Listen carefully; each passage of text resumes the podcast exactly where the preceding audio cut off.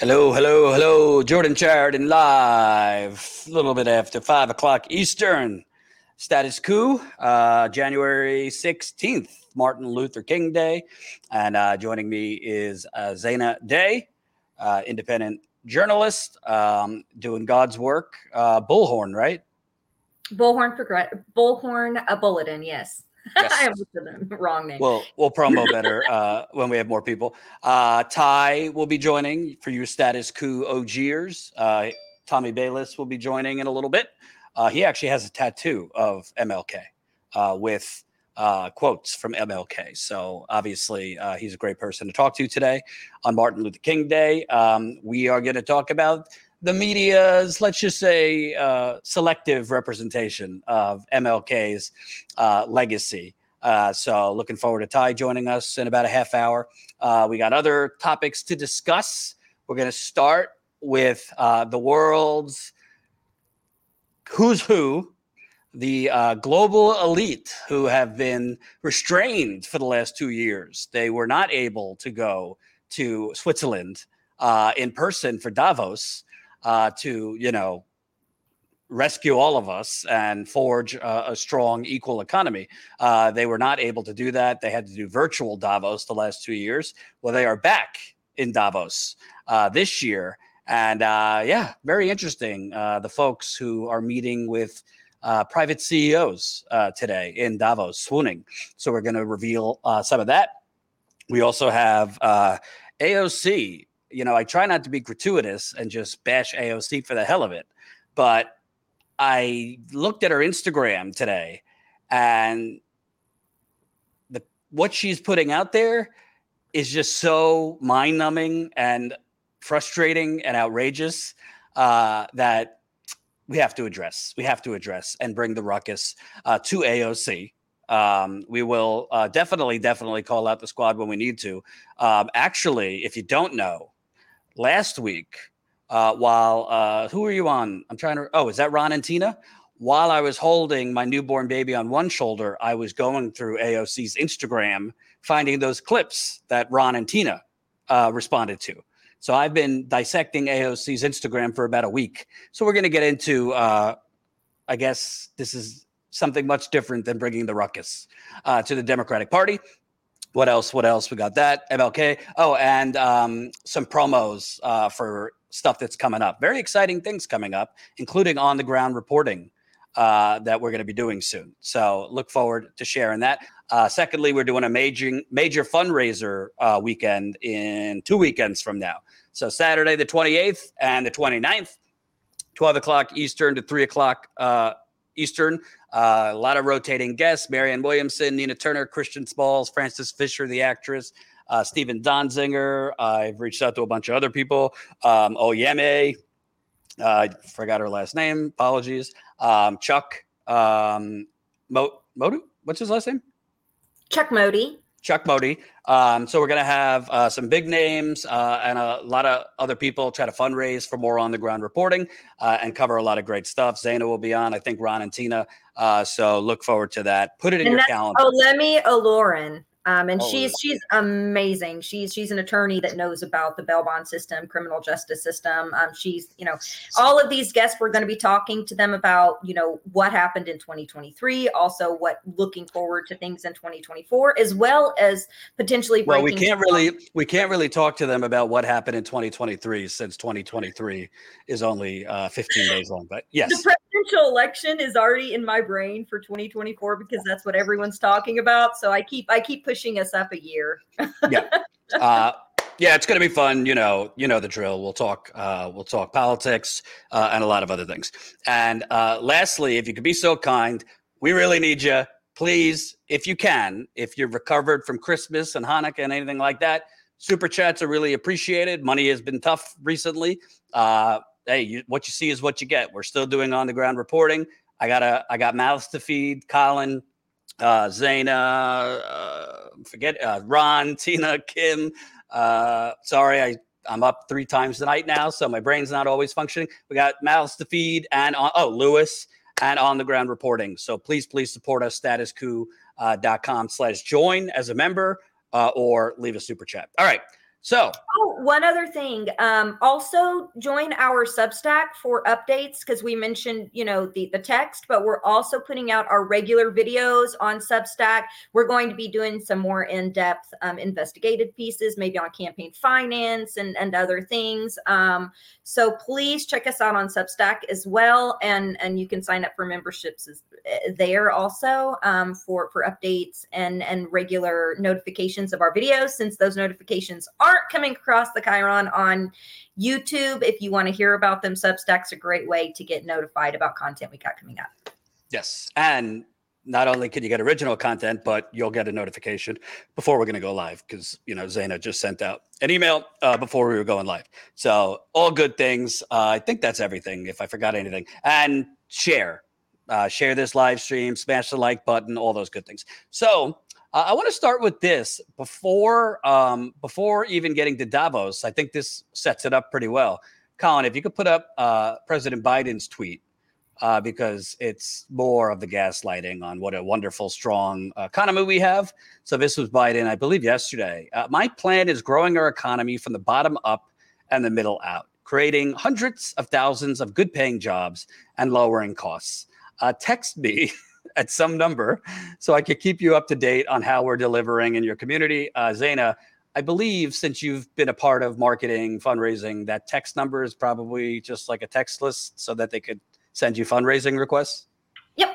That, I mean, I don't know. I haven't tried it, but that's that's usually the the, the gimmick um, that I would try to avoid when I did uh, marketing for candidates, but that is that that's some of the shady stuff that that's done. Um, and coming from the president's office, that's that's just that's a lot. Um, because yes. It almost sounds like Biden himself will be getting back to you on uh, you know, these issues.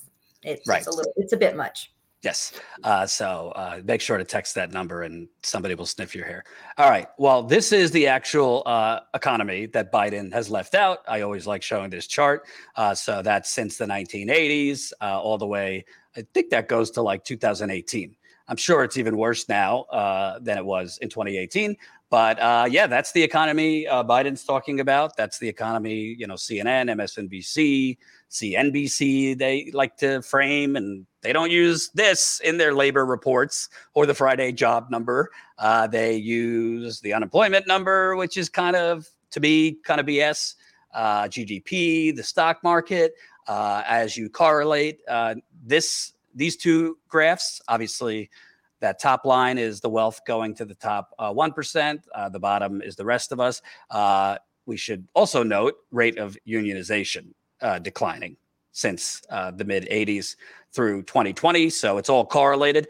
But and we I don't wanted- have a graphic for this, but the rate of retirement and benefit packages along with the rate of unionization has gone down drastically. While the poverty line, we do have a story coming out about this this week, the poverty line has remained basically unchanged. So now people can't get access. They, they can't get a Medicaid card like we used to be able to for our kids. They can't get grants for colleges. That poverty line is at a level where no one can. An individual makes thirteen thousand dollars a year, just one person, or if they have a family with kids, seventeen thousand dollars is the poverty line. Um, and then for a medical card or for help, you have to work. So they, anytime they talk about the economy, just like Jordan just now said, um, they're not taking to, into account that the Bureau of Labor and Statistics only takes data up, for instance, for unemployment up to six months. They don't consider that many of the jobs that are being hired out right now, and they say the job market is great. And I'm sure you guys have, are feeling this in your communities. A lot of the jobs that are available in the job market are either gig work or temp work with no benefits and no guarantee, with constant layoffs. So we're, there's no job security, there's no housing security, and we're we're basing whether the economy is doing well or not on how padded billionaires' pocketbooks are. But his plan's working. His plan's working, Zaina. Don't worry. Yeah, um, he's doing, even the squad are giving him an A on this, you know. So what? It, no, Pramila Jayapal, I think a couple months ago, gave him an A plus. So yeah, yep. even even better. But uh, I wanted to set that up because as Biden, you know, tries to market his plan, and uh, obviously he's got the classified documents thing going on, which I uh, talked about last week. Uh, the the the who's who of the job creators. the so-called job creators are meeting uh, and at the Davos uh, World Economic Forum in the, in Switzerland, uh, having delightfully uh, gourmet chocolate uh, and screwing the rest of us. Uh, this is from C N B C. Uh, Manchin, Sinema, and Chris Coons meet with C E Os at private Davos luncheon uh, for the World Economic Forum. So you all know uh, who Manchin and Sinema are, but Chris Coons, uh, if you don't know, is kind of like the Senate version of Biden, or like the uh, heir apparent to Biden. So when Biden was uh, uh, elected vice president, he kind of blessed Chris Coons to be his replacement. Zaina, if you remember, uh, this was the guy who beat the I'm not a witch candidate, uh, Christine O'Donnell. Uh, I think that was her name, Christine O'Donnell, uh, back in twenty ten. So Chris Coons took over for Biden in the Senate, and he is basically Biden reincarnated, just a little younger, a corporatist, a friend of the banks, uh, a friend of the credit card companies, uh, but, you know, talks kind of like a, a lunch bucket guy. But I thought this was interesting. Let's see a little bit more about these meetings.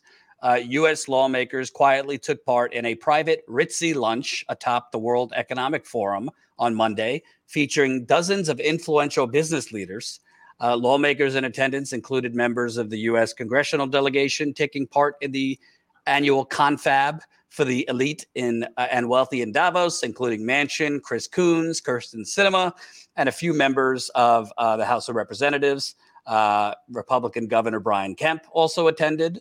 Uh, Coons, Manchin, and Sinema and Kemp are among the U S-based officials scheduled to participate in a panel in panels this year. Uh, these private events on the sideline of the World Economic Forum often serve as meet and greets between C E Os, billionaires, and government officials. Uh, Coons and Manchin are each separately addressed the crowd of corporate leaders at the lunch, uh, said one attendee who declined to be identified. Coons discussed U S aid to Ukraine following Russia's invasion, while Manchin, who's the chairman of uh, the Senate Energy and Natural Resources Committee, called for American energy independence, of course. Uh, Congress passed forty billion dollars uh, in additional aid to Ukraine last year. The private lunch was held at Hotel, Hotel Schalps, which is primarily accessible by riding a funicular or tram up the property, those with knowledge of the gathering. All right, I don't want to nauseate anyone, uh, but these are the who's who in banking, in uh, finance, private equity, big tech, big pharma. Pretty much every industry that's screwing you is up in the Alps right now in Switzerland. And Manchin, Sinema, and Coons are having private confabs with them. Uh, I want to just play this clip. This is an author who wrote about Davos, so you kind of know more about what goes on and, and what Davos actually is. If you could play that, Colin. What inspired the book is the reality that, as you quite correctly report, we are in the middle of a global emergency. And it's an emergency, I'm of course referring to the pandemic, that has been extended, worsened, intensified by the reality that a handful of people, the billionaire class, the people I refer to in the book as Davos Man, which comes from attendees of the World Economic Forum, you know, this glittering gathering of the most powerful, wealthy people on earth. These are the people who have rigged our system so that most of the wealth flows in their direction at the direct expense of everyone else. And I think vaccines are a perfect example. I mean, it's well and good that in Davos, they're talking about vaccine inequity, just like they talk about climate change and gender imbalance and systematic racism and voting rights and all sorts of other super important issues about which they not only do very little, I mean, they put out some great reports, uh, but then they go home, these participants, and they commence the battle to protect their privileges, to prevent actual redistribution of wealth. You know, the, the forum convenes under the mantra, committed to improving the state of the world, which is a handy phrase that connotes change. These are the ultimate beneficiaries of the status quo. And if you look at the fact that we have frontline medical workers going to treat COVID patients in places like South Asia and Africa while we're boosting children in the United States, you know, that sort of tells you everything we need to know, because we've accepted one of the key talking points of Davos, man, that we either affirm the system we've got, where pharmaceutical executives get to sell their vaccines to the highest bidder. They monopolize the gains of publicly financed research for their own benefit. And the result is this gaping, lopsided distribution that is not only a humanitarian catastrophe, it's a catastrophe even for people in wealthy countries because it's an open invitation to the Omicron variant. We are paying the monopoly royalties for vaccines to companies like Pfizer through our closed schools and disruption to our children's education, through death, fear, and hits to economic livelihood. By the way, that clip is from a year ago, so talking about Omicron and all that. That was from a year ago. But it kind of still applies. I mean, basically what he's saying is this whole conference where they have these high-minded, grandiose um, uh, conference uh, panels is all smoke and mirrors, and it's just the aristic aristocracy meeting to plan how we're going to fucking consolidate everything for the next year ahead, how we're going to rig the system further and make it look like we actually care about the climate crisis, you know, global economic equality, you know, yada, yada, yada. Your thoughts, Zaina?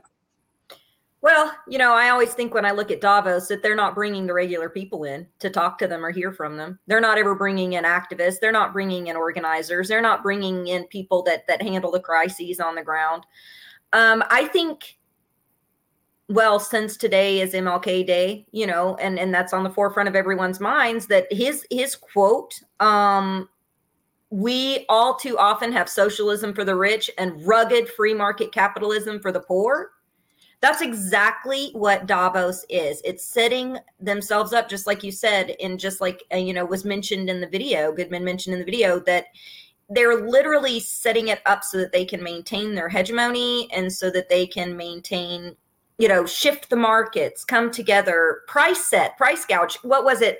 Four years ago, we learned that they were, you know, uh, price setting the price for oil at Davos. Um So that they're coming together, you know, setting prices for, for their market shares to ensure ensure that they make the highest possible bottom dollar line for themselves.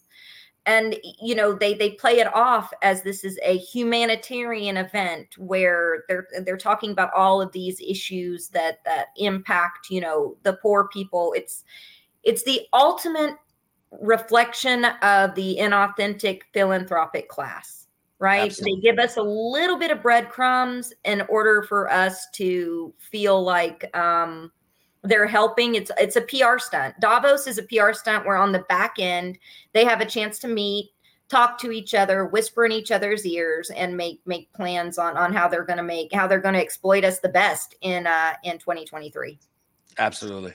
And keep those super chats coming. We're going to read them in a little bit. Uh, I want to read from this article because I think it actually sums up what Davos is. And by the way, don't sleep on the fact that Senator Chris Coons is there. The reason I brought him up in particular, he's kind of like Biden's whisperer. I would say he's like an emissary for Biden there. So whatever, whoever Chris Coons is talking to, trust me, the people talking to Chris Coons knows that he has Biden's ears. When I say people, I mean the C E Os across all the donors that are talking to Senator Chris Coons. They know that he is Biden's B F F. He is the senator from Delaware. He succeeded Biden.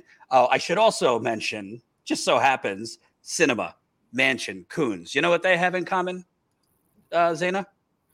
Big oil, big gas, um, and and corporate uh, corporate uh, t- ties to uh, ties to a lot of money wrapped up in corporate portfolios. Correct, but also uh, this is the Hill, no. this is the Hill article, Colin. Uh, they are three of the eight Democrats who voted no on Bernie Sanders' uh, fifteen dollars minimum wage amendment. You remember that? That's right. Uh, yes. As part of the COVID, uh, uh, the CARES Act, uh, Bernie tried to put a an amendment through. Uh, that got a vote um, for a fifteen dollars minimum wage. And Manchin, let me read them so we could just have uh, this hall of shame. Um, you got Manchin voted against it. Sinema voted against it. Senator Jeanne Shaheen of New Hampshire voted against it. Uh, Maggie Hassan voted against it. She just won re-election. Uh, she beat the guy, uh, the crazy guy who said that cat uh, kids are going to school dressed as cats and pooping in litter boxes. That's who she was up against. So she won. Uh, Senator John Tester, uh, Senator Tom Carper, another Delaware. Uh, so two for two. And Coons, and excuse me, independent uh, Angus King. So, um, yeah, uh, three of them voted against the fifteen dollars minimum wage, which at this point, let's just be on the record. I don't know your thoughts. To me, is untenable. I, I don't even think we should bother with a fi- advocating for a fifteen dollars minimum wage. You can't even live off of that right now, a fifteen dollars minimum wage, unless you're in, you know, really low income, uh, you know, more rural areas. A fifteen dollars minimum wage in most places, you're going to be getting by at the at the real, uh, you know, barely. Uh, on a fifteen dollars minimum wage. The average cost of a two-bedroom apartment is now one thousand nine hundred dollars a month. There That's just for housing alone. Exactly. And by the way, even if they got the fifteen, past the fifteen dollars minimum wage today, which they're not going to, remember, it's staggered. It, it doesn't happen right away. It would be staggered over many years. So if they passed it today, we're twenty twenty-three, I believe you would then have fifteen dollars minimum wage in like twenty twenty-six or twenty twenty-seven. So it's completely inadequate. Even when inflation goes down, it's still very difficult uh, to live. But I want to read this. This is uh, that article from Unheard, Colin, how the da- how the Davos elite took back control. Uh, I'm going to start in the paragraph that says founded in nineteen seventy-one. If you could scroll down. I gave Colin uh, a shit ton of articles, so I feel bad for him. Um, founded in nineteen seventy-one by Schwab himself, the World Economic Forum is, quote, committed to improving the state of the world through public-private cooperation, also known as multi-stakeholder governance, also known as privatization. The idea is that global decision-making should not be left to governments and nation-states, as in the post-war multilateralist framework enshrined in the United Nations, but should involve a whole range of non-government stakeholders, civil society bodies, academic experts, media personalities, and most important, multinational corporations. In its own words, the World Economic Forum project is to, quote, redefine the international system as constituting a wider, multifaceted system of global cooperation in which intergovernmental legal frameworks and institutions are embedded as a core, but not the sole and sometimes not the most crucial component. While this may sound fairly benign, it neatly encapsulates the basic philosophy of globalism, insulating policy from democracy by transferring the decision-making process from the national and international level, where citizens theoretically are able to exercise some degree of influence over policy, to the supranational, the uh, sup, supran, sup, supranational level by placing a self-selected group of unelected, unaccountable stakeholders, mainly corporations, in charge of global decisions concerning everything from energy and food production to the media and public health. So I'm going to say it in the non-anti-Semitic way, because, you know, some people who like to talk to glo- about globalists, you know who they're talking about. I don't mean it like that.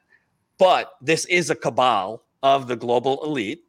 It's not just like a three-day conference. They're basically meeting constantly, just not in person. Um, and this is basically the government. I mean, I say we live in the United Corporations of America. It's really the global corporations of America. And Zaina, I mean, look at what just happened in Brazil. I wasn't on uh, when, during that.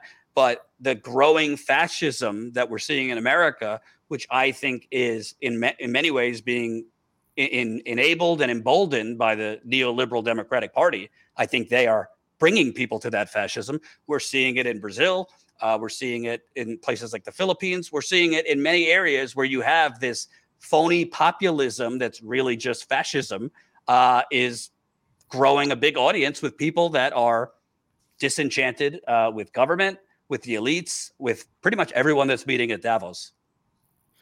I agree. And we, we've ha- we've been fascistic. This country has been fascistic for a long time. We, the Democratic Party are fascist. They would have never passed.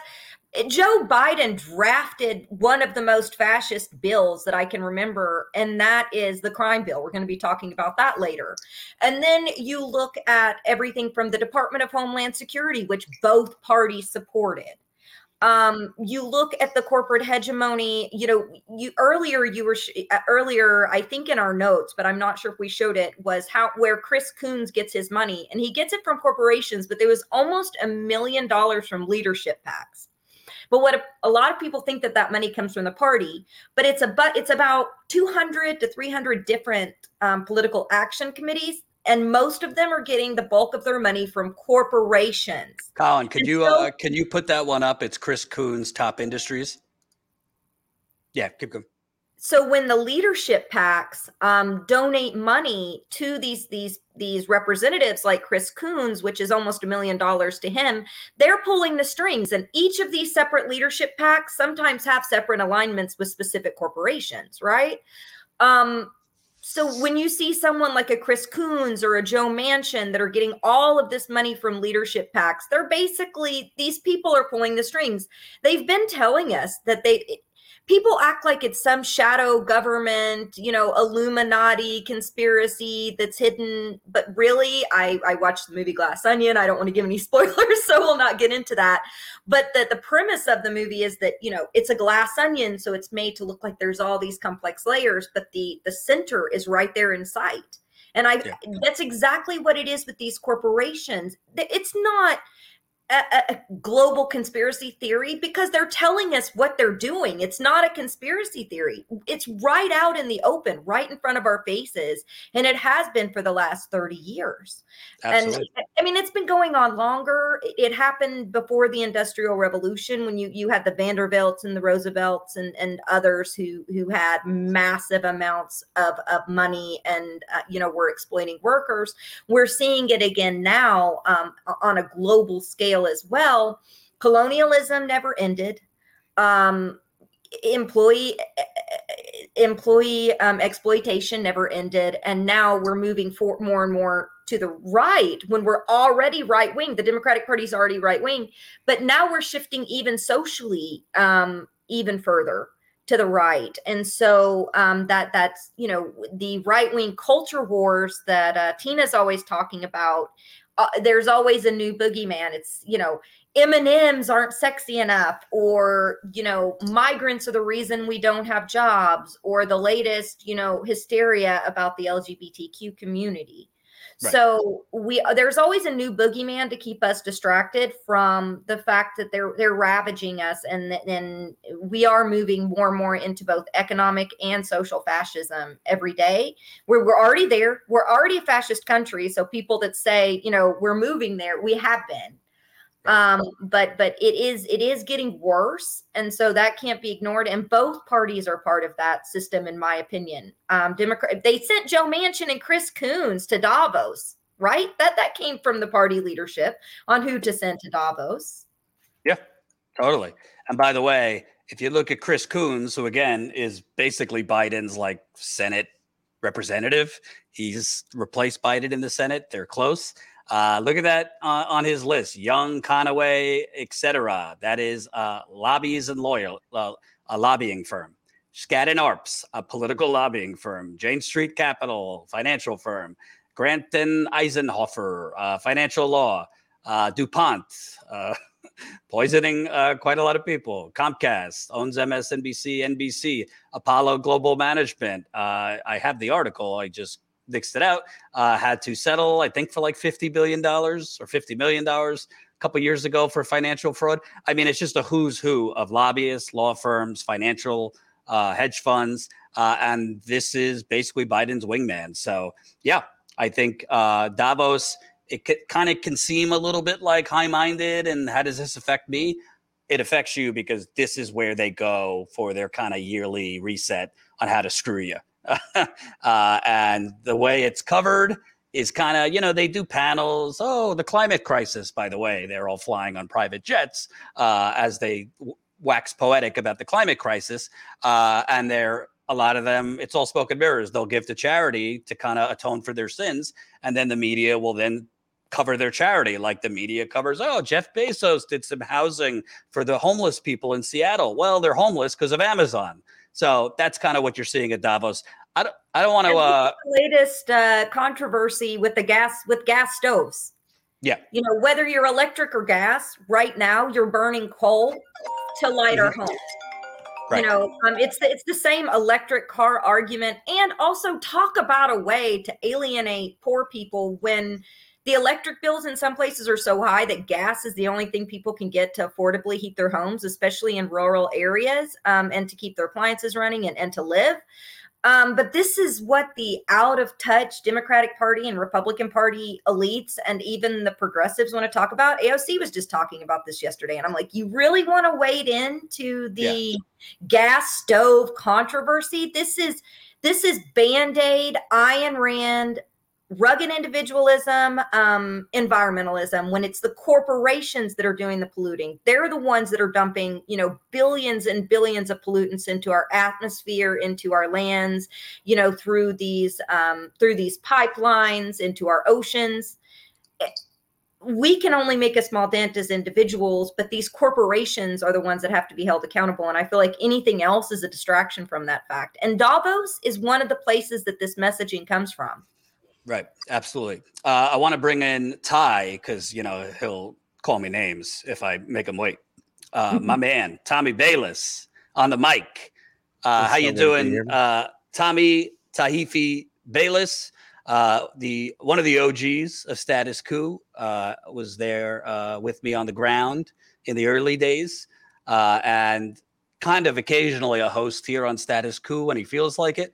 Um Happy Happy New Year, my man. Happy New Year, player. How you feeling, Doc? Uh, I'm tired. You know, I'm, I'm up three times a night with a newborn, but it's all love. Your, is this your first week back? This is my first day back. It's your first day back? Yeah. How you feeling? New father? Every time I call you, bro, you got your baby in your hands. It look like you baby feeding. What's your wife over there doing? She's together all day. I hope she's not watching. She'll smack you. She knows. She know I love her. She know I love her. Yeah, yeah. Um, but I wanted to, we're going to have you on, uh, uh, talk about the media lies about M L K. But first, I know you have a feeling about A O C, and, uh, we need to get into A O C a little bit because I feel, uh, Zaina, we've talked about this off air. Listen, it's kind of sport now on YouTube on the left to just go at A O C. It's not just her. There's a lot of others, but she's the easy target. Uh, I try not to unless I actually feel there's a reason to. I mean, it's, it would be easy to do it every day, and it would be good for Why is she an easy target? Because she has the biggest following, because she's the one that said, you know, I'm going to bring the ruckus to the Democratic Party. She gets the most attention. So that and part. She, and she makes herself right known by what she does, yeah. by her actions. I would, I would say that part. The things that she was saying before she came in, when nobody was right. paying attention to her. Remember, we gave her her first interview. Yeah. We first interviewed her at Net Net Something. Netroots. Netroots. Yeah. First time that she got that she got on, we, we did that. I so. set that interview up, Ty. Yeah. Say it again. I set that interview up, Ty. Oh, did you I'm really? Press director, and I wrote her messaging and her speeches, and I was coaching her on. And let's what just more people need back then. let's just let's just let's pull let's pull the curtain back, because at the time at the at the time, Zaina, you were with uh, Brand New Congress, right? And I don't know if it was you or somebody said to me, "Yeah, she's really pissed." Because she's not getting enough interviews here at Netroots. So, you know, even then, before she was a, a big name, uh, there was a little drama. Anyway, um, last week uh, we covered, she was basically reacting to the House Freedom Caucus holding Kevin McCarthy uh, hostage, like fifteen rounds uh, for the speaker vote. And most people on the left, not that they agree with those Republicans, but agreed with the strategy. Wow, they're actually like showing some spine. Taking the heat, taking the media heat, taking the heat from the Republican leadership, and they're holding no no prisoners to get concessions. And they got some serious concessions. Well, A O C, uh, we covered her response to that, which was kind of like a scholarly, you know, let me sit you down, kiddo, and explain why that's that's not the way of going about it. So that's, maybe that's, we'll- the, that's the cold part right there. I think that's the same reason why motherfuckers had their feelings when um, they were doing a protest for uh, uh, Amazon, and she didn't show up until all the cameras was there. When they was trying to reach out to her a long time, you can't just pop that shit as if you're that person that's going to ride for us no matter what. Like, the people matter more than me being in this position that I will get fired by riding for y'all. If she didn't put that out there, no one would have that expectation. This isn't unrealistic. This is what she said. Now we holding her to her word, but now she's she's friendly. She didn't got Kiki or whatever. Huh? Chris Smalls was in her district. They were fighting in her district too. So it's not like they were asking, and she should, but it's not like they were asking her to go across the country. They were asking her to come and support labor in her district with the constituents she's supposed to support. And can I just say, can, can I just say, I am asking you to press that goddamn like button. Uh, we got almost two hundred people watching, but not enough people have pressed the like button. Come on, y'all, so get it together, please, man. Smash that like button, share this live stream. Super chats are appreciated. So, Ty, Zaina, I want to play y'all this clip. Y'all here, press the like button. Let's go yeah. up. Look. And Ty, Ty, if he feels like it, is going to host Wednesday, uh, six o'clock Eastern. Wednesday, so, six o'clock. Uh, uh, okay. Yeah. It's you gonna be Tuesday or Wednesday. We got to see the schedule. You it's gonna be Wednesday, six o'clock. So uh, A O C, I looked at her I G, and I'm kind of expecting. I don't know. I'm not expecting her to like call for the rev- revolution. Obviously, she's not doing that. But I'm kind of expecting. I don't know, something useful when she does I G videos. Colin, let's play this. I, I headlined it "Birds and the Bees." To be clear, it's not like that. I just. Called it because it's kind of lecturing, but let's play this Wait, clip. Birds and the Bees.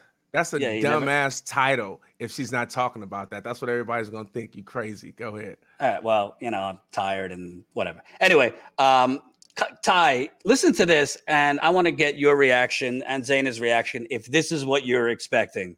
Okay. Uh, she was going to be doing. So let's talk about how members of Congress get assigned to their respective legislative committees. Now, in case you don't remember from your Schoolhouse Rock days, the way that a bill becomes a law uh, requires a bill to be referred to a House committee. So let's say you submit your bill, it gets submitted to that committee. If it passes the, the if the bill passes from its committee, then it can go to the full House or the full Senate for a vote. The committees range from a wide Uh, amount of topics, from science and, te- and technology to education and labor, financial services, ways and means, energy and commerce, House oversight, or et cetera. There's a lot, and the selection process is internal. A there's a specific committee. The first committee is known as Steering and Policy. And each political party has a steering and policy committee that is comprised of members who decide and ultimately sometimes vote on which members get assigned to other committees. So it's a highly internal process. Now, of course, that begs the question, how do you get on that first committee, the steering and policy committee? And each party has their own rules, but it usually comprises the leadership of each individual party. So the committee chairs of each committee, for example, are on steering and policy. Now, internal decision-making means internal politics, and committee assignments can be highly subject to internal politics. Um, and if that doesn't mean the kind of external politics that you see on T V. In fact, a lot of these poli- a lot of that politics plays out a view from public sight. But some of the things that are considered in that internal politics. Okay. Uh, I can't really take much more of that. Uh, you guys first. Is, is did that get you excited that the ruckus is coming, that scholarly lecture on how you get a committee seat? You can go first. Zaina, you go first. Zaina, I'm sorry. You you cut it off at the point. She goes on later to tell us. She literally tells us why holding a vote for chair can have an impact and how you can do that to get con- concessions to get committee seats. A little bit of history that people don't know. In twenty eighteen, when I was working, well, people, you know, everything changes every fifteen minutes, right? So we, we often forget about things that happened before. But in twenty eighteen, going into twenty nineteen, in November of that year, Brand New Congress and a few other organizations nominated Barbara Lee to be Speaker of the House when she was running for the head of the, the D N C. Remember that? And instead of putting Barbara Lee in, they put uh, Jeffries in, who they now made Speaker. So they already had him set up because they always got their picks, right? Of course, they weren't going to put Barbara Lee, you know, who's against the A U M F and is against the crime bill. And, you know, she actually does decent things sometimes, but she does bend to the party whims too. Um, but they weren't going to put her as the head of the D N C, or they and they didn't like her being nominated. But outside pressure came in, and twenty-three people held the vote on Pelosi that year. twenty-three, twenty-three, you know, progressives or, you know, um, Democrats held the vote on Pelosi. You know what happened? What happened is um, A O C was put on the Committee on Oversight and Government Reform and the Committee of Finance Services. Ilhan Omar was put on the Committee on Education and Workforce, House Committee on Budget, Committee on Foreign Affairs. Rashida Tlaib was put on the Committee on Oversight and Government Reform and Committee on Finance Services. Now, that first year in twenty nineteen, they brought some heat in those committees. They actually made watching C-SPAN kind of interesting for a bit, right? Because they, they were holding Big Pharma accountable. They were doing some good shit, um, which now, when, once Biden won, all that was off the table, right? And we haven't seen anything since then. It's been nothing from them except for Biden gets an A plus and let's toe the party line. But at that point, they were still doing some of that work, whether it was, you know, pageantry or not, I don't know, but I just know they were doing that work. So we proved in twenty nineteen that holding a vote works, that forcing a vote works. They got concessions in twenty nineteen. People never talked about the fact that it just happened the session before and that concessions were made. So then A O C at the end of this goes on to basically, this whole thing wasn't, I, I liked when she first got in and she was teaching people how it works behind the scenes because no one talks about that, but this wasn't that. This no. was her using this to make some damn excuses exactly. for why they were kissing Jeffrey's exactly. ass. And exactly. why they were towing the party line. Exactly. You go ahead, Ty. That's it makes no, me so angry. I was I'm I was scared. just I was just about to ask you, uh um, is this because I remember her always being on live initially when she first got in the office, but I I didn't I, I did remember her teaching a few, but I was about to ask that question. Is this what she normally did when she went live? It would make sense, but to me, it seemed like this was an excuse. You're trying to justify why, and there's no justification unless you. But I mean, the only justification really is just that you want to keep key. You didn't got close to Nancy. Y'all cool now. Everybody's good. It's human nature. You get close to people that you don't like from a distance. They may turn out to be good people. They may have fucked up policies or whatever. And that's what you did. You wasn't. You you didn't. You didn't keep your main goal in mind, which is to ride for your constituents. And, right. and it, it's exactly an excuse. That's ex- that's all it is. You're trying to explain yourself because. Uh, You feel condemned, like she feels condemned. And she trying to save face to act like, well, this is what has to happen. No, you trying to have a career in there. You trying to do what Nancy did and be there twenty or thirty years instead of riding it out. And if your, your constituents, you're riding for your constituents. So you can get put in office. You remember, they the D, the, the D C C C didn't fundraise for you, idiot. They didn't want you in there initially. So you don't need to worry about them and who you need to be friends with. I will also uh, Ed, uh, if you if you don't know recently just how things work, Hakeem Jeffries, who just became uh, the majority leader for the Democrats, he'll be the speaker when Democrats retake the House. He promoted uh, Pelosi's top advisor to lead the super PAC for the Democratic House. So basically, passing the torch just meant Hakeem Jeffries hiring Nancy Pelosi's top aide to be the chief fundraiser. But I digress. Here's, I got several problems with that little mon- uh, monologue that A O C gave. Number one, I don't fucking need you to explain to me how committee assignments work. I don't even, I, I know how it works, but even to someone who doesn't know how it works, that's not why people knocked on doors for you. That's not why people volunteered for you. That's not why people gave you money. That's not, and I know because I covered it. She, she had, I mean, you're talking probably thousands of like eighteen to twenty-three year olds knocking on doors for her in Queens. They didn't support you for like, uh, uh, what's that video that we watched in school? How, uh, How I'm just, do? I'm okay, just the bill. What, what is that? Do it yourself? A D a D Y I? No. Video? Yeah. It's the, I'm Schoolhouse just the bill. Rock. Yeah. Schoolhouse Rocks. I'm just the bill. I'd show it, but we'd probably get copyrighted. Uh, nobody like nobody enlisted you to, Uh, educate us on how things become a bill or how you get a committee assignment, this and that. What you should be doing, and we'll get uh, we'll get to uh, their refusal to force the vote in a second. What you should be doing is you should be doing I G videos on how people could organize in their community economic boycotts. What you should be doing is how people could organize in their community mutual aid. What you should be doing, because you sold yourself as an activist, what mm-hmm. you should be doing is how people can organize now. Uh, and you should be elevating uh, stories like the one we covered last week, Tyler Lewis. I don't know if you know about that, Ty. Uh, all the attention right now is on the Idaho students that were uh, killed. Uh, killed, yeah. And they, they should, you know, obviously that should get attention. Yeah. There's a nineteen-year-old black student at Buffalo State College was That's stabbed to death oh. uh, in October. The the uh, the district attorney told his mother, stop calling. The campus police, police. the yeah, campus are- police is investigating.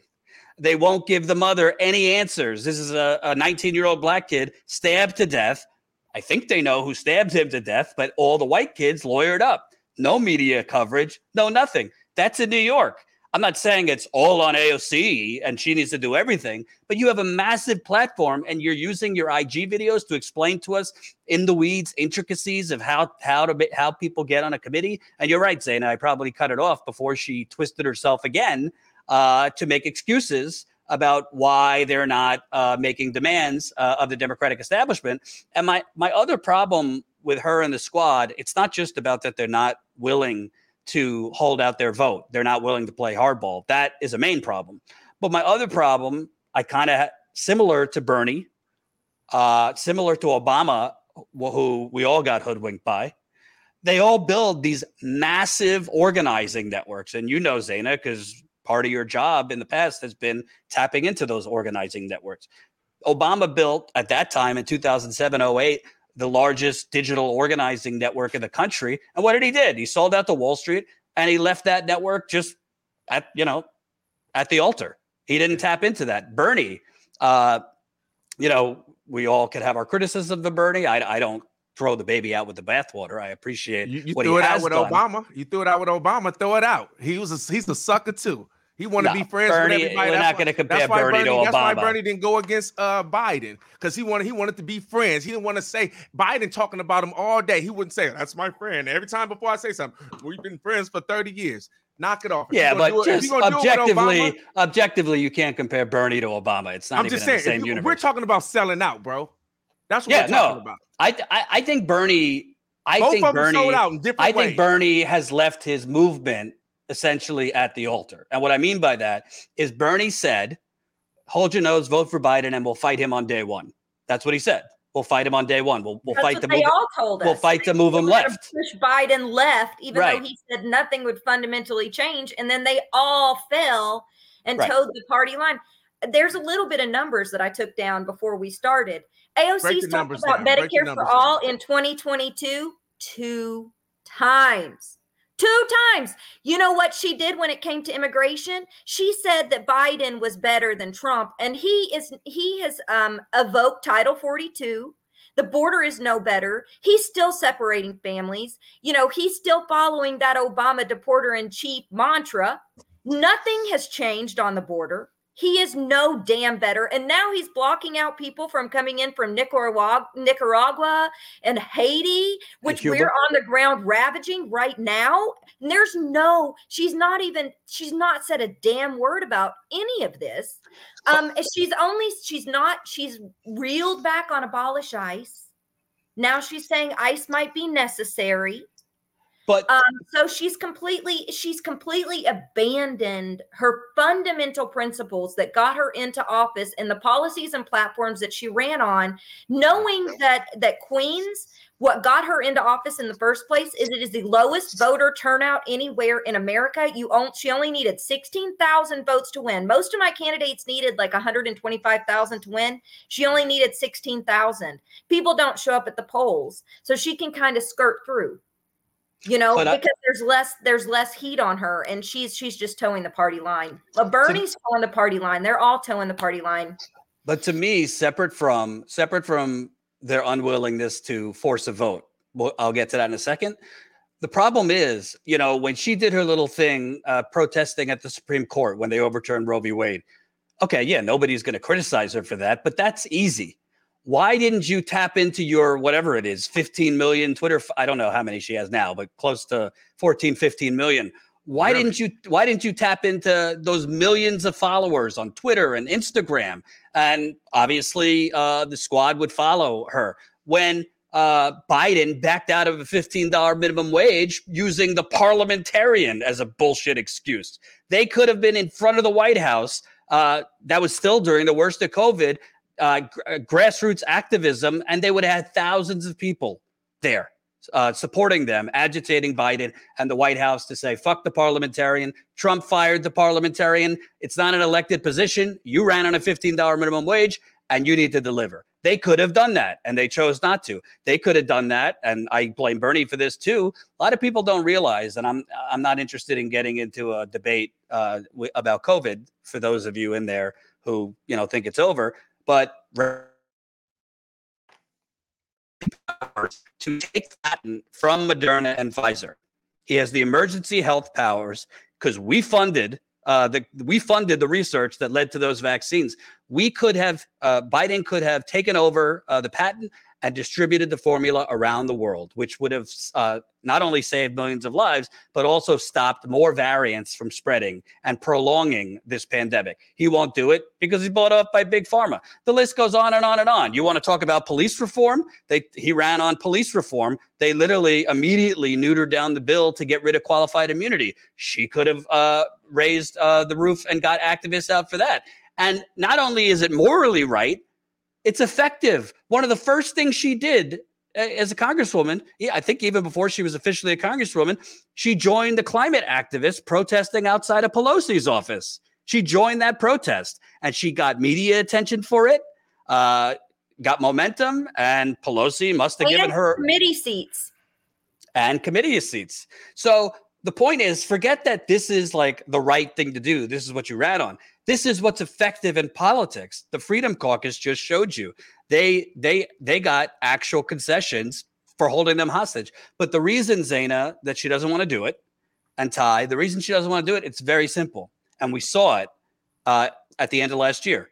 Remember, for a short time, the Progressive Caucus uh, did hold the line. They refused to vote for the bipartisan infrastructure deal, which was just a privatization scheme. It's not really, I mean, literally is selling our water, sewer systems from public utilities to private corporations. But they held the line for months. They wouldn't vote for it until until that uh, the the Build Back Better plan was voted at the same time. Uh, then when Terry McAuliffe lost the governorship in uh, Virginia, had had nothing to do with the squad. It had nothing to do with progressives, but the media created this fakakta narrative that, oh, it's because they didn't pass the bipartisan infrastructure deal. That's why Terry McAuliffe, by the way, a fucking uh, the best friend of the Clintons, that's why he lost to Glenn Youngkin. It's not why he lost, but the media started raging against the squad. They started, uh, you know, the progressives holding out. That's why uh, he. Lo- that's why the Democrat lost. They felt a little bit of pressure and they folded like cheap tents. So at the end of the day, yes, I know the- them, Jordan. That's not that's not fully it, but a little bit. Oh, tell go me, ahead. tell me, go tell ahead. me what I got wrong. Go ahead. Pop your shit. Y'all want to know my secrets? I'm supposed yeah, to be yeah. here. You know, there were there were some people that was real who ran. Anthony Clark in Illinois, he was real. Anthony's a real organizer. He was real. When you, know, you say, I, I just want to explain for the audience. When you say run, you mean ran as Justice Democrats? Well, as Brand New Congress, because okay. well, Brand, there's a difference. Justice Democrats handpicks their candidates. They started a super PAC in twenty nineteen. Or twenty eighteen, Brand New Congress and Justice Democrats split in part because we didn't want to have a damn thing to do with super PACs. I mean, that was supposed to be the mantra. Of course, Brand New Congress has fallen away from our original promise to hold people accountable. But the way that Brand New Congress worked is these candidates were nominated by their communities to run, and we would screen them and bring them in. Anthony Clark had something like forty-two nominations because he was a school teacher and he ran a um, He ran mutual aid network there called Community. Um, but A O C was handpicked by the Justice Democrats. I found that out later. She always wanted to be in politics. I wrote her bio, and she didn't tell me when I wrote her damn bio when we were launching her campaign that she worked for Ted Kennedy. She kept that on the down low. Wow. She wanted to say that she was a small business owner because she partially owned the damn bar. And I was new to this. So, you know, I was still learning. And when I started figuring things out a couple years later, I was like, what in the holy hell? But my gut wasn't right about her. I'm going to tell you that, because I'm poor. I'm from Appalachia. You know, I get that. I get that feeling of when people are bullshitting me or they're neoliberals, you know, talking down to me and stuff. You guys know what I'm talking about. Mm. But she um, she hid the fact that she were, she partially owned the bar. She told me this herself. People have said they haven't been able to find it. I'm just going by what the hell she told me. She told us that she partially owned it. And Corbin Trent told her, he said, say that you're a bartender. And I'm like, wait a minute. I was a bartender for fifteen years and a server. There's a difference. He also said, say you're from Queens. Don't mention that you went to a private school, that you lived in the burbs. So here they were. Wait, wait, wait. Hold on. When you got a Corey Bush. Damn, Zainab's got the dirt, Carne Verde says. When you got a Corey Bush that was actually homeless, that, you know, had the had the police boot on her head in, in Ferguson when she was an activist there. I Corey went to jail with her. Real deal, huh? I went to jail with her. Did you? I love. Me and I Jordan. Love me and Jordan. Did did you both? Yeah, yeah. We went to jail yeah. with her. Yeah, I spent a lot of time with uh, Corey. I don't know what happened to Corey. You know, the la- I, I worked with her for five years. We were friends. I love her, like, as a person.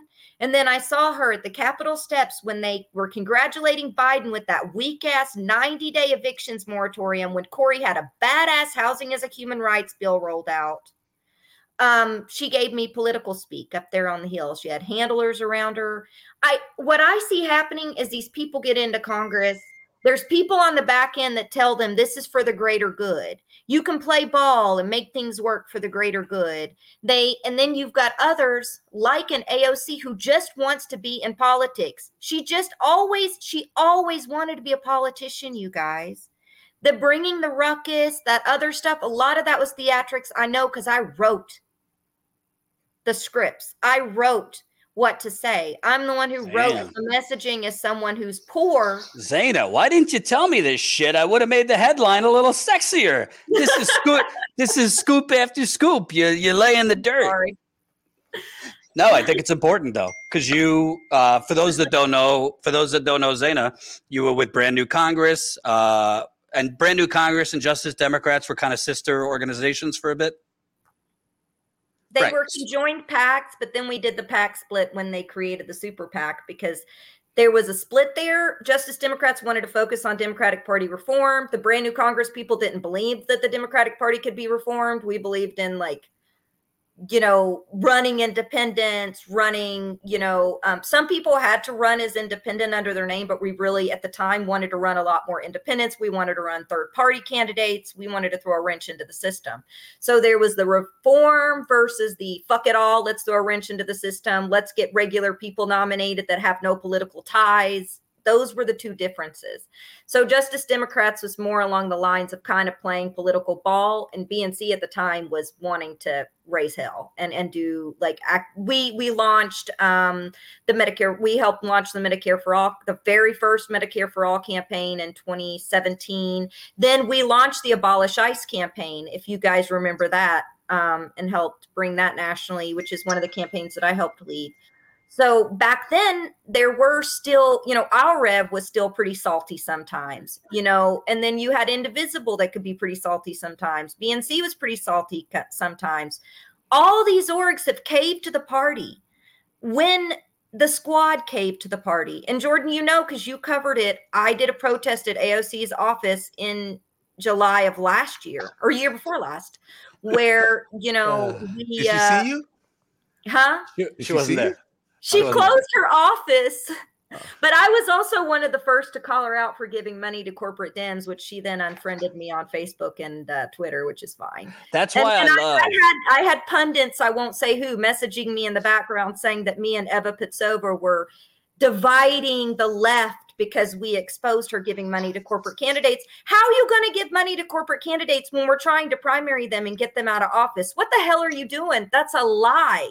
If you're but, saying you're anti-establishment and you're giving all this money to corporate Dems. You know what's crazy? Can I, can I just add, can I just ask Zaina, because uh, for the people that somehow claim that this channel or I am a stand for A O C, uh, who was the only journalist covering that protest at A O C's office? That the one that Susan Sarandon was at, and we had like yeah. Chris Smalls at, and others. It was uh you. It was Status Coup was the only people there. Yeah, Anyway, go on, Ty. You are a special human being. Um, what was I saying? What was I saying? What was I saying? I forgot. I don't know. I can't read your mind. She okay. was saying, uh, she, I mean, at the end of the day, listen, we could talk about force the vote and, and oh, I mean, oh, I, oh, look, oh, go ahead. I was going to say that what you said that uh, some um, uh, leftists got at you about as far as like dividing the party. You know, this is this is the craziest thing I feel like about like the left. And that's that the same shit that they argue the right about, they do. Like as extreme as they try to say the right is, and I'm not trying to say and even some of the violence, but not even that, but that part right there, hiding shit. Oh, don't say that. Don't tell them that because it's going to mess us up. The motherfucker shouldn't be doing it. Don't, isn't this what she believe in?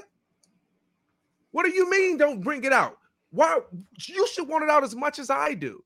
It's a, it's crazy to me, like the hypocrisy with both with both sides. They both are mad, get mad at each other, but they do the exact same things. It probably it probably look different, but the intentions behind it are all the same. Man, it's crazy.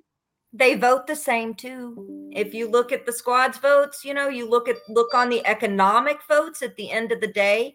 Occasionally they don't, but you'll see that so many, you'll see almost everyone in the Democrat and Republican parties at the end of the day, they vote on that ALEC legislation that comes across their desks.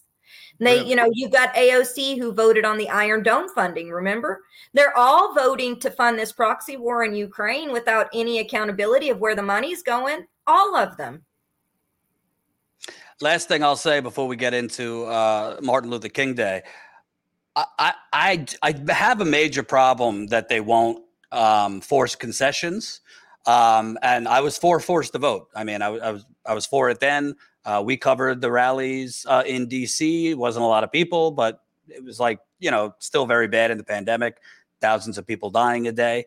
Uh, but we covered it. And I still believe in it because it's not like a radical concept. If you look at like the United Kingdom, for example, like parliamentary systems, it, that's just the way business is done in their governmental bodies. The like certain wings, different ideologies within parliament uh, hold their, you know, refuse to vote for certain things unless they get concessions and there's negotiations and they hold out their vote in, until they get X, Y, and Z. This happens in Great Britain, in France, in other countries.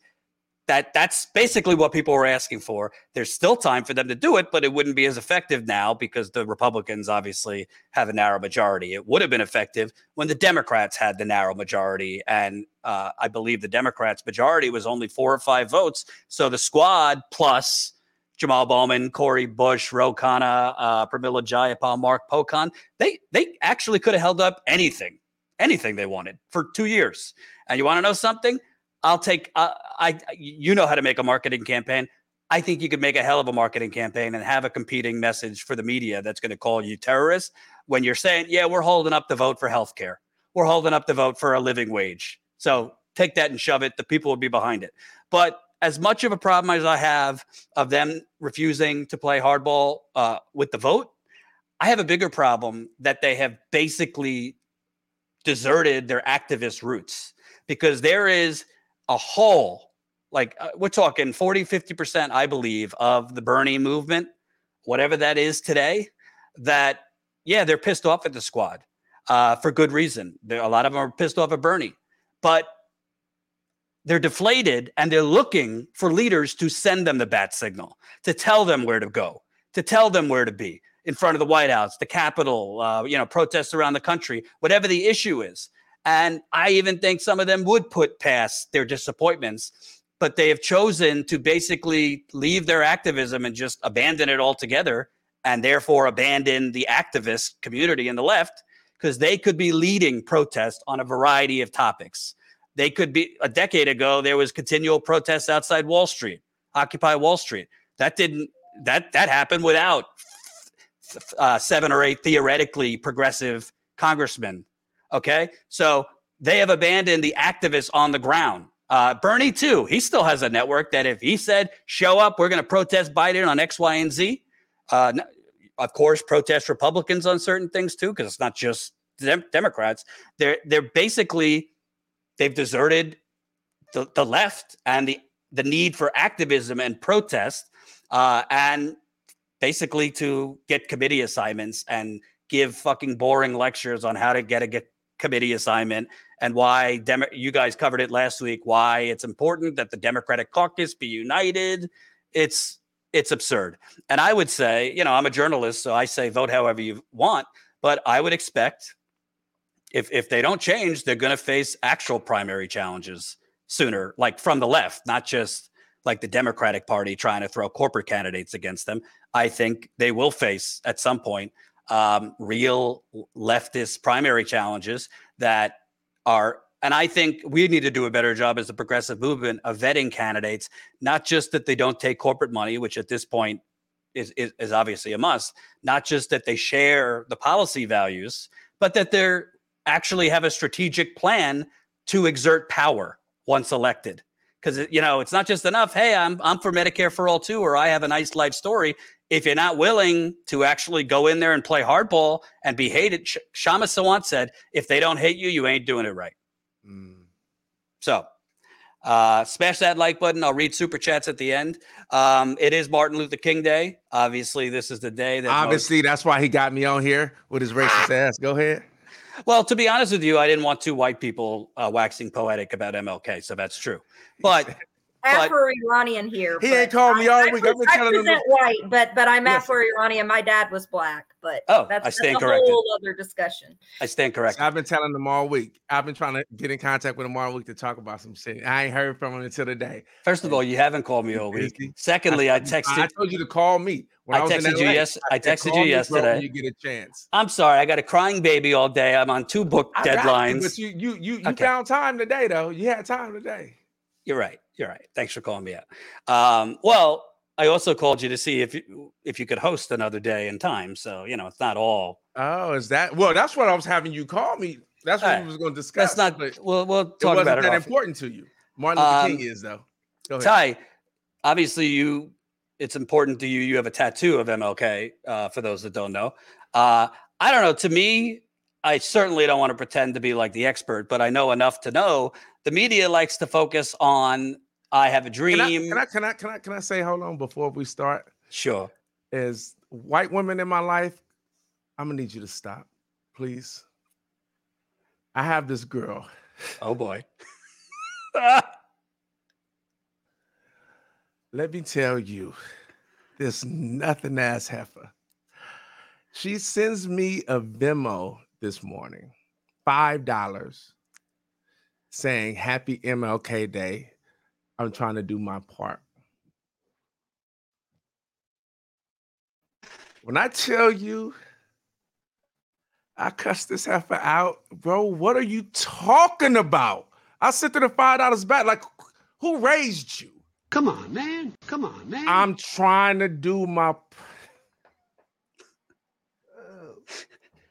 Erica, if you don't stop. I ain't going to say your last name because I, you okay with me. But this is why you be pissing me off. Because that's dumb. Was that supposed to be reparations? Anyway, go ahead. White women, cut it out. So I'm still in the T two over here today. So she sent you like money... For yeah, she sent me. She sent me a vent. I don't know what I'm more offended by, that she sent you money or only five dollars. Like that's no, your that worth. That, no, that she sent me money, dumbass. I don't want nobody. Ain't nobody ever told me happy Martin Luther. Shut the fuck up. Stop virtue signaling. It's oh, good. I agree. But if I'm going to send you money, like insensitively, I'm not going to send you five dollars. Yeah, like no, what's that going to get? Just you? Stupid, bro. She's just stupid, homie. You know what I'm saying? And I'm and I'm not as upset because I know how slow she is. It's kind of funny, but it's it's so it's it's, it's absurd. It's it's crazy. I couldn't believe it. I'm like, ah, bro. Well, I I. I feel better now uh, based on all the insensitive things I've done uh, when we're on the road together. So. Hey, don't, don't, don't, don't get me started. uh, so I wanted to ask, because I feel like the media basically does the I have a dream and, you know, uh, Martin Luther King's civil rights accomplishments. Uh, they don't often talk about why he was in Memphis uh, when he was killed, uh, what he was mm. talking about uh, yeah. when he, uh, when he, not, not just, Uh, when he was assassinated, but the last couple months, year of his life, uh, the things he was talking about, um, they kind of leave out that part. Uh, they don't tend to talk about the F B I at all and what the F B I did with M L K. Uh, Zaina put together, not put, sent me this, uh, Colin, if you haven't, the eleven most anti-capitalist quotes from Martin Luther King Junior And this was an article uh, Katie Halper did on uh, Common Dreams. But uh, number one, I imagine you already know that I am much more socialistic in my economic theory than capitalistic. Uh, started out with a noble and high motive. Capitalism started out with a noble and high motive, but like most human systems, it fell victim to the very thing it was revolting against. You took the so, article off. Did I? No. Uh, so today, capitalism has outlived its usefulness. So that was a letter to his wife, uh, Coretta Scott. Uh, in a sense, you could say we're involved in the class struggle. That was a quote to the New York Times he gave. Uh, this is a speech at the uh, Southern Christian Leadership Conference in Atlanta. Uh, and one day we must ask the question, why are there forty million poor people in America? And when you begin to ask that question, you are raising questions about the economic system, about a broader distribution of wealth. When you ask that question, you begin to question the capitalistic economy. And I'm simply saying that more and more, we've got to begin asking questions about the whole society. I'm just saying he was assassinated when he started talking like this. Uh, he was not assassinated uh, just for the civil rights uh, discussion and, uh, you know, obviously uh, really, really admirable and inspiring speeches. Uh, your thoughts, Ty? I mean... Okay. Don't he clam up. I, well, no, because because the thing is, yeah, okay. I think it was a multiple thing. Yeah, they, they don't talk about it because they don't agree with it. But I think, I don't know if your argument is that they killed him because his, his message was more economic than social. Um, I think it. I, I I think I think it was both. I think it was his influence, period, overall, that they felt that they needed to get him out of the way because they knew that whatever it was that he wanted to push forward, that it was a good chance that it would go forward because of how much influence that he had. You know what I'm saying? I don't, yeah. I don't think that they started to zero in more um, when, because I don't think the economic um, part of his disposition was ever absent. I think he's always been for it because black people always been at, at at the low end trying to get a trying to just get housing without rats and roaches or something that doesn't have a, a, a leaky roof. So I don't think his his message has ever been absent without the economic part. I think what was what was happening is that when you're economically well and you have someone that's talking about a few things, the thing that's going to stick out the most is the is is kind of the physical thing that's going to affect you right now in the immediate, and that's uh um uh uh, uh, uh the integration of schools, that's uh allowing people to live in close proximity to each other as two different races, being okay with two different races, um you know, being together, getting married, and things like that. Those are the things that that that would seem immediate to anybody that's against all that, and that will kind of cover that. That would kind of like shadow the economic part. So maybe people didn't pay attention to it as much, but I don't think his message has ever been um, absent. The economic part has never been absent from his message, period. I, th- I think, I guess what I was getting at, not just him, but also Malcolm X and others. Uh, you um, look at, you look at uh, COINTELPRO. I, I think I, I, don't, I, don't, I think I'm pronouncing it right. COINTELPRO. This is uh, mine. Yeah. If y'all can see it, it's Malcolm X and Martin Luther King. Yeah. And it's a man hanging from a tree. And it says, never take for granted the sacrifices made for you. That's, when did you get that? I know uh, you've showed me before. I, uh, two thousand nine, two thousand eight, two thousand nine. It was right before I started at U S C. So it was mm. that two thousand, probably nine. I guess what I was getting at is you look at COINTELPRO, uh, what they did to Malcolm X, um, Martin Luther King.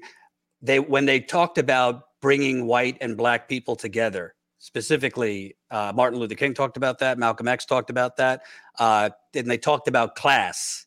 Ob- obviously, they weren't for his talk on civil rights, equality, but I feel like particularly the F B I on Malcolm X, uh, that's when they s- kind of their threat level got escalated mm-hmm. uh, in terms of these civil rights leaders. Um, not that they were for or okay with uh, the civil rights movement, but I think when they were trying to bring together class uh, between poor white people, poor black people, um, to me, that is when the government, uh, behind the scenes, the government infiltration, surveillance, hell, F B I sent a letter to M L K trying to get him to commit suicide. Uh, yeah. How long did they filibuster the um, the Civil Rights Act? Uh, yeah, they, they didn't want it. They for a long time. It took a minute before that passed. They filibustered the shit out of that motherfucker. I just watched oh, yeah. a documentary on that like last year, and they really went in because I think it was like the same time around um, that those girls they was pouring all that that acid in the water was getting the black girls up out of the pool and shit. It was all all that was like around the same time and shit. But no, they filibustered the um uh that bill for a minute before it got through. I'm talking about even um. longer. I'm not sure how long it was, but it was a while before it passed. Right. And M L K had started, he kind of started playing ball for, for just a little bit, you know, and, and, and then he, he came back around to his heat, you know, um, but it never fully left him. But, you know, he kind of left the letters from the Birmingham jail fire of, you know, we don't, we can't pick ourselves up by bootstraps if we don't have boots. Yeah. But today we're going to see all these damn tweets about, you know, the, the content of our character, you know, um, not the color of our skin, when it, it ignores the history that M L K was covering. He was he was calling for reparations when he was shot. He was calling for reparations. He was calling for the next step mm-hmm. of anti anti uh, uh, racist legislation, pro black. legislation, black empowerment. He was calling for that when he was shot. So I do hear this binary of, you know, it's because he was fo- focusing on social issues and bringing white and black people together, which I, I don't disagree, Jordan. I mean, that's one of the reasons at the Battle of Blair Mountain. That's one of the reasons they were shooting people down there in, in Kentucky and West Virginia when we were, you know, when Appalachians were, were going up the at the Battle of Blair Mountain, is because there was, you know, we were fighting for both economic and racial justice. But at the same time, the racism is just as much a part of why I believe he was killed as it was the economic. You know, I don't think you can't separate those two. People keep trying to separate right now, especially on the left. And I'm not saying that's what you were jo- doing, Jordan, but Ty, you've probably seen this shit. There's yeah. all rhetoric right now trying to separate. They're trying to say it's a class struggle. We can't talk about identity politics. We can't talk about racism. Yeah. We can't talk about sexism. We yeah. can't talk about misogyny. We can't talk about, you know, any kind of rights um, because they're trying to boil it down to economic reductionism. Yeah. And yeah. Martin Luther King was fighting for both. Both. Period. Point blank. See, if, if you ain't black, you probably don't get it. Or if you ain't another motherfucker that had that had a hard time in this country, you don't get it because My me like identity politics. You gotta understand. I get followed around the store because of my identity. I get pulled over when I see a police behind my b- behind me. I take my hat off and act with the two and the ten with my thing on because I'm black and I know how they feel about me. They're not. They're not. They're not wondering anything else but my color. My identity colors my experience in this country. So to try to, to to to try to like separate that, say no, we not on that. Like we got to be on that because that's what this country is. We have not been better than that. Period. This is what the country's been. Can't get redlining because of my identity. Can't get a, a small business loan because of my identity. Period. That's why other motherfuckers can come to this country from other countries and get small business loans because it's about how they feel about me. Due to all the rhetoric that's been going on throughout the country, throughout the years of, of this country. So doing, I know what they're doing when they try to take out identity politics and things like that. But when you do that, you ignore black people's experience because motherfuckers are even let's, so you can think about like, uh, like uh, uh, Mexicans, Salvadorians, anybody, you know, South American and that shit. Like you think what's happening to them, what's going on is not anything to do other than they motherfucking identity, bro. That's happening because of that. Because we get a whole lot of motherfuckers that come from Asia. I think even more that come from Asia, uh, uh, immigrants, than that come from South America. And on say shit, we get a whole lot that come from Russia. What you think it has to do with? Why are we zeroing in on them? Come on now. Just I wanna... the same shit with what happened when Trump first came in office and he knocked out all, all, all those countries that couldn't come in, in there. All of them looked the same, right? It was their identity. He didn't do Saudi Arabia. That's where the motherfuckers flew out of. He did Iran. My family, my family members, I had two of them was trying to come over here and they couldn't. You know, when I was little, I was seven years old. We drove into the wrong town in Kentucky, I guess. You know, um, they kicked out, they pulled my dad over. They kicked out his back tail light. He had a little Corvette, a little like uh, silver Corvette. We weren't rich, but that was like his uh, his baby, you know, it had some rust on it or whatever. But they pulled him over and, you know, they saw not only was he black, he was, you know, he had an Iranian last name. You know, uh, he had a Muslim name. They kicked the shit out of him and kicked out his taillights so that they had a reason to kick the shit out of him and basically told him to not come back. And it's and, and the following around in the stores and everything. I remember, you know, my dad started stealing when I was younger because he got followed around so much. He was like, fuck it. I'm just going to take the shit. And he oh, ended God. up in the prison industrial complex for twenty years. He almost died in there. And he died in a puddle behind a restaurant where he suffocated to death. So, you know, when people are talking about this shit of economics is decoupled from, they don't understand poverty. I'm Appalachian too. It's It's been impacting us here in Appalachia for hell and ever. It's not, there's no decoupling of the identities. You know, we're dumbass hick rednecks that don't have shoes and teeth, right? Nobody wants to hire us or give us a job. Um, it's the same. It, it's not, it, it's not the same kind of thing. That's not what I'm saying at all.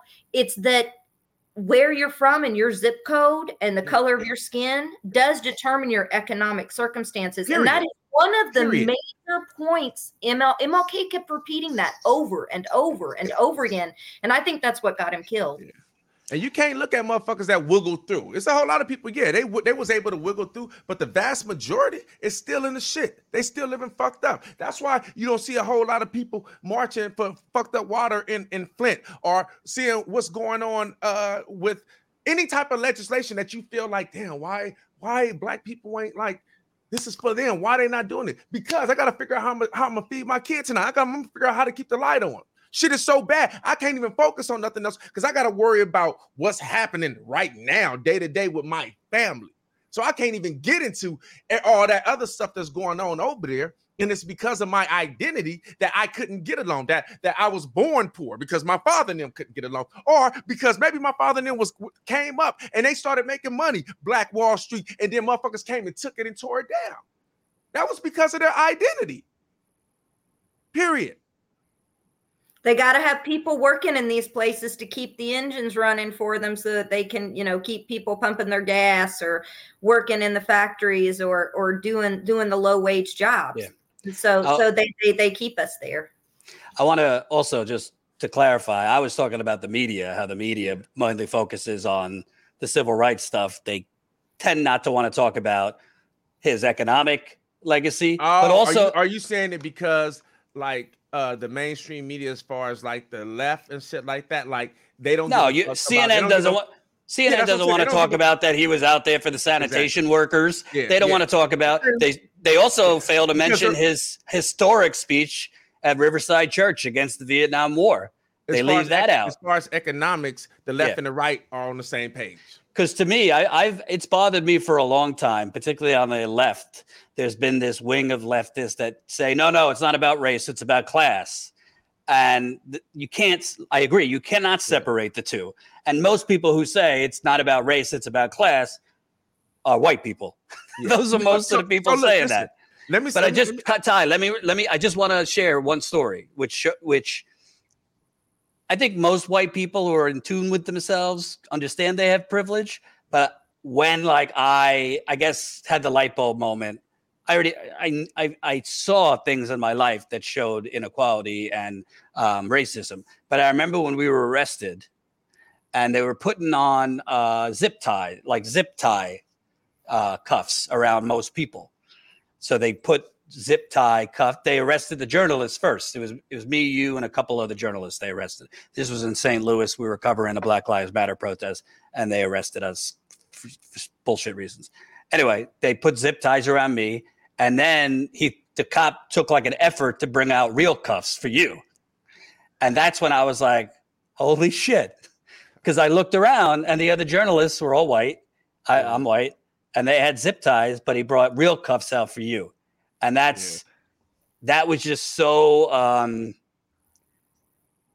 I hate to say it, just mind. I shouldn't have been surprised, but it was just mind blowing yeah. for me to see yeah. that. He was probably pissed off too. You know what I'm saying? Yeah, you said some things. But I was popping it. I was popping yeah. it because he, he he he he clipped them things so tight. I almost apologized to the nigga. I'm like, oh my bad, bro. yeah. He had them so tight because you know when you got when you got handcuffs, what happens is if y'all ever been arrested, I've been arrested a few. But the more you move, the more it tightens up. The more you try to move, it'll slowly tighten up. And if it's already tight when you move, I mean, it, it was it was like piercing through my skin by the, by, by the time we got to the station. But um, I'll say this, though. There's some truths. Like, like two things can be true in the same time, right? Like it can be uh, a class issue and a race issue. They both can be true because there are poor whites. But I think that the, the thing is white people have been so comfortable with just being white that they even ignored the shit that was happening to them. They would ignore the shit that was happening to them to go against what black people was trying to fight for, even though the same shit was happening to them. But they were they were they, they were in their whiteness that they didn't want to try to relate to that. You know what I'm saying? And yep. so um, it is a race thing. We're gonna shut you down, but we also gonna shut you down. But what we're gonna do is we're gonna we're gonna manipulate them with their whiteness and say, but y'all, no, they're trying to take all the things we want to give y'all, they're trying to take it. So get at them. You know what I'm saying?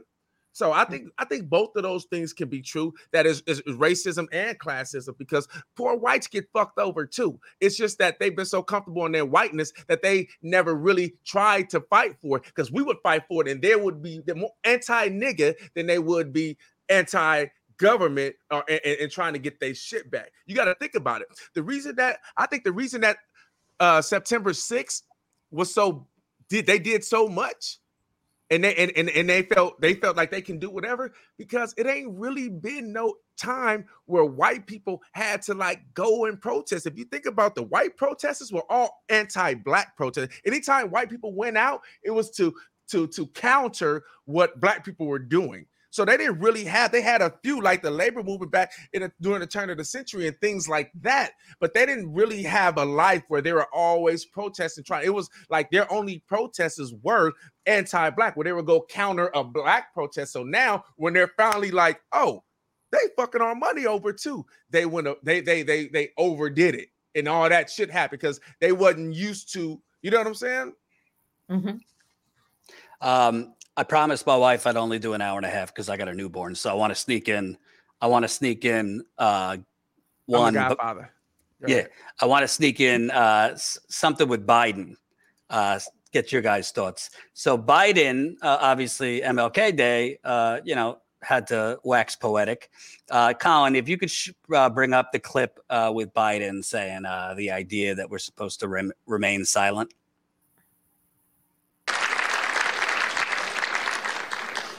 The idea, if we can hold a second here, the idea that we're supposed to remain silent on the on, on, on the abuses of the past, as they didn't, as if they didn't occur. That's not being woke. That's being honest. That's talking about history. So uh, I think he's talking he about. Made a, he made a mistake. What are we doing? What? Oh, I thought you were talking about what he said. No, he, I'm saying he's referring to critical race theory. Uh, yeah. And, be it, you know, what he said, I don't have a problem with. But I kind of have a problem because he's talking about uh, let's let's reckon with the past and America's, uh-huh. uh, you know, original sin. Let's uh-huh. not forget the Native Americans either.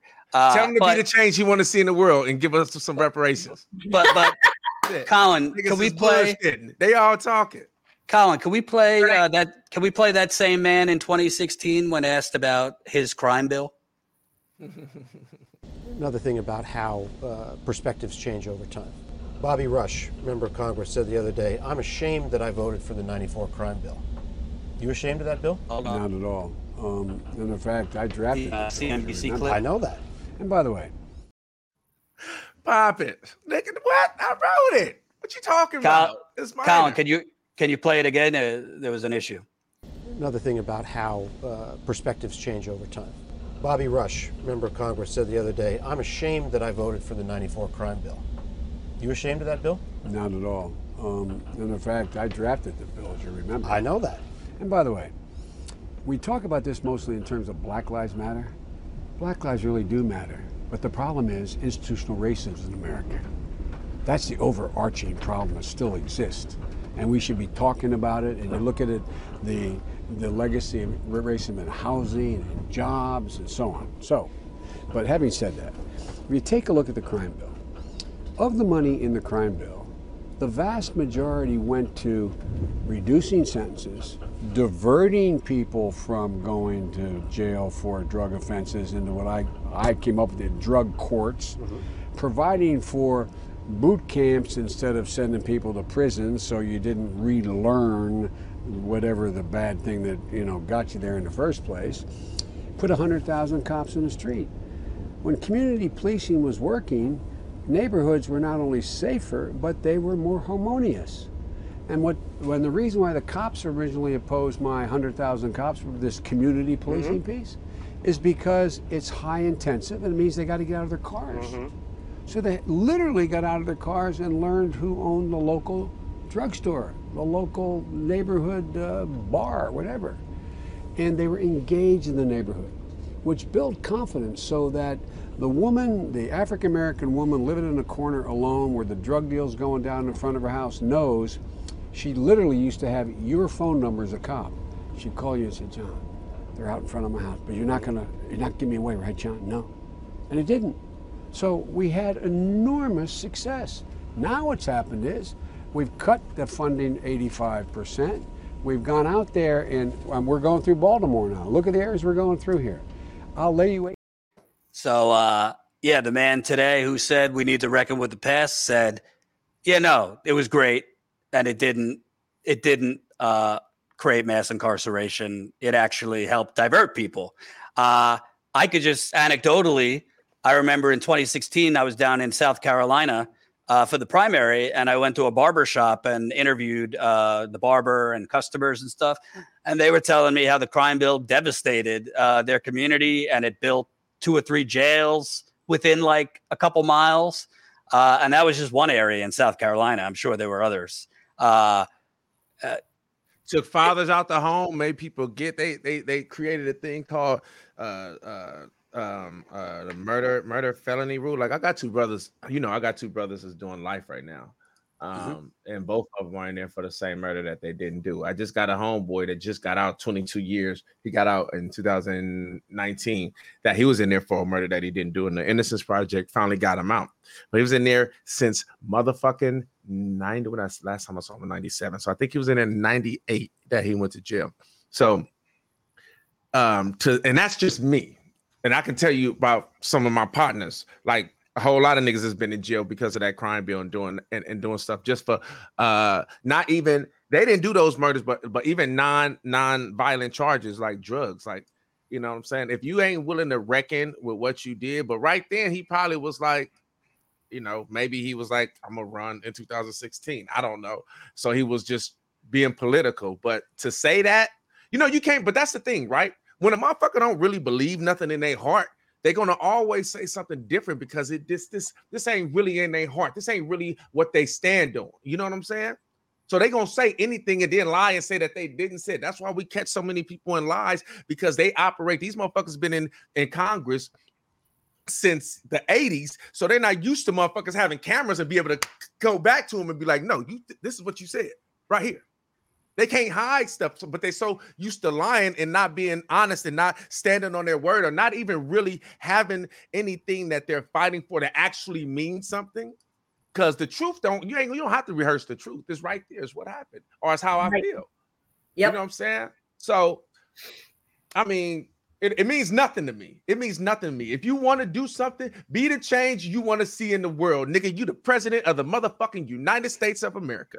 You can you you, you can sponsor a bill that that that that has to do with reparations. If you give a fuck about it, and then use your bully pulpit to pressure motherfuckers to go with it. That's in that's that's on your side of the party. And he, he has the nerve. Yeah, he has the nerve to say that it's not, that, that institutionalized systemic racism is the problem. The crime bill is one of the bellwether institutional racist policies of the modern era. I mean, it privatized the prison system. It, it, it expanded the bail bond system. It expanded um, it expanded the um, the time served um, for drug crimes. He's bullshitting about how people got out earlier and they were reprimanded. Bullshit. Yeah, that's bullshit. It expanded the time people yes. served. It expanded um, and and and also it privatized our prisons. It expanded our police state. It created quotas for in arresting people to fill up those prisons that the crime At bill the paid prisons. for. Yep, yep, yep. And they were targeting black neighborhoods to do so, while at the same time they were they were putting, you know, drugs like crack cocaine out on the streets. The C I A was putting drugs on our streets to fill up the prisons that they just privatized. If that's not institutionalized racism, what the hell is? It's one of the most known and well-documented. In- and then he gets in, and then he gives all this leftover COVID money after he encouraged states not to spend the money, right? And I was like, I bet he's going to spend that money on the police. I bet he's going to use all that leftover COVID money. He's going to tell states to expand the police. What did he do? He told states, okay, let's expand the police. And then and he- some of those states ex- uh, you- Some of those states use the money for uh, uh, new prisons.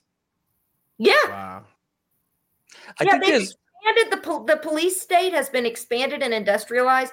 Ty, check it out if you haven't. We've covered Stop Cop City. Maybe that's something that you could organize around. Um, and they are actually building a helipad for Black Hawk helicopters down in Atlanta, the biggest um, police industrial complex in the country. They're it's in Atlanta. It's called Stop Cop City. Yeah. Stop Cop City. They're yeah. tearing down an indigenous forest there to build the biggest complex in American history, the biggest police industrial complex. Uh, and it's even got a helipad, you know, for Black Hawk hel- helicopters. And they're talking about using it for models for other cities. So and, that's, uh, we're, we've we've been covering that here at Status Coup. And and so to talk about and talk about the crime bill when some of that money is still coming from legacy crime bill holdover um, is is just. I don't know. It pisses me off. That's all. There's also, about it. there's also, there's also, there's also, I mean, you're never going to hear any of these white commentators today or banks or, you know, woke corporations that are throwing out like nice little niceties on M L K Day. You ain't going to talk about, you ain't going to hear them ever talk about or ever do anything. You want to talk about Biden can push a bill. Uh, most of the corporate pollution in this country are dumped into black and brown mm. communities in this yeah. country. Ty, we went to East Chicago, yeah. Indiana, which is yeah. like forty minutes from Chicago, where they had a lead smelting plant dumped on a on a low income uh, project.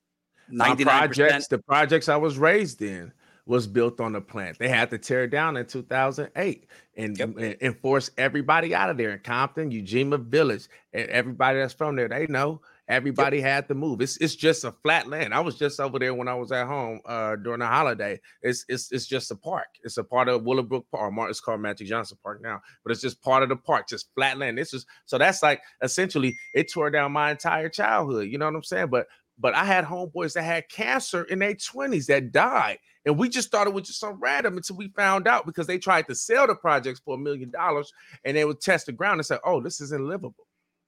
And I've been there since and we moved there in eighty-two.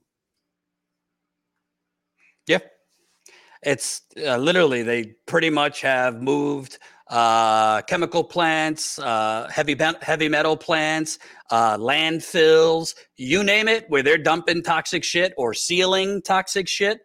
Uh, it's dumped on the backs of black and brown communities. Uh, look at that you never hear about this. A lot of the areas that they like to pontificate, you know, Bill O'Reilly and Fox like to talk about Chicago. Well, Chicago's got some of the highest lead lead rates in the country. yeah. in terms of lead in the water, uh, lead paint. You know what lead does to the That's, human brain? Mm-hmm. Not just for black people, white people, anybody. Anybody. Uh, it makes you it makes you have volatile mood swings, which could lead to crime. There's been research on this. Uh, so people aren't, you know, some crime is because people are desperate and have no opportunity. But there's a lot of crime that happens because people have heavy metal poisoning. And that's happened in Chicago and many other. I could go down the list of other institutional, systemic, racist things that are brought to you by United Corporations of America, Joe Biden, of course, the Republicans, that you'll never hear, and they don't have a holiday yeah. for. So, uh, yeah, we'll we'll keep uncovering it. Also, reminder, uh, put it in your calendar now, Saturday and Sunday, January twenty-eighth and twenty-ninth. We're going to have a mega weekend stream, uh, Saturday, twelve noon to three o'clock Eastern time. Sunday, noon to three o'clock Eastern time, we're going to have Nina Turner, Marianne Williamson, Francis Fisher, who's uh, acting in a new film about Standing Rock, Christian Smalls, Steven Donziger. I got uh, requests out to others. Uh, Oyeme, I f- sorry, last name, Zaina?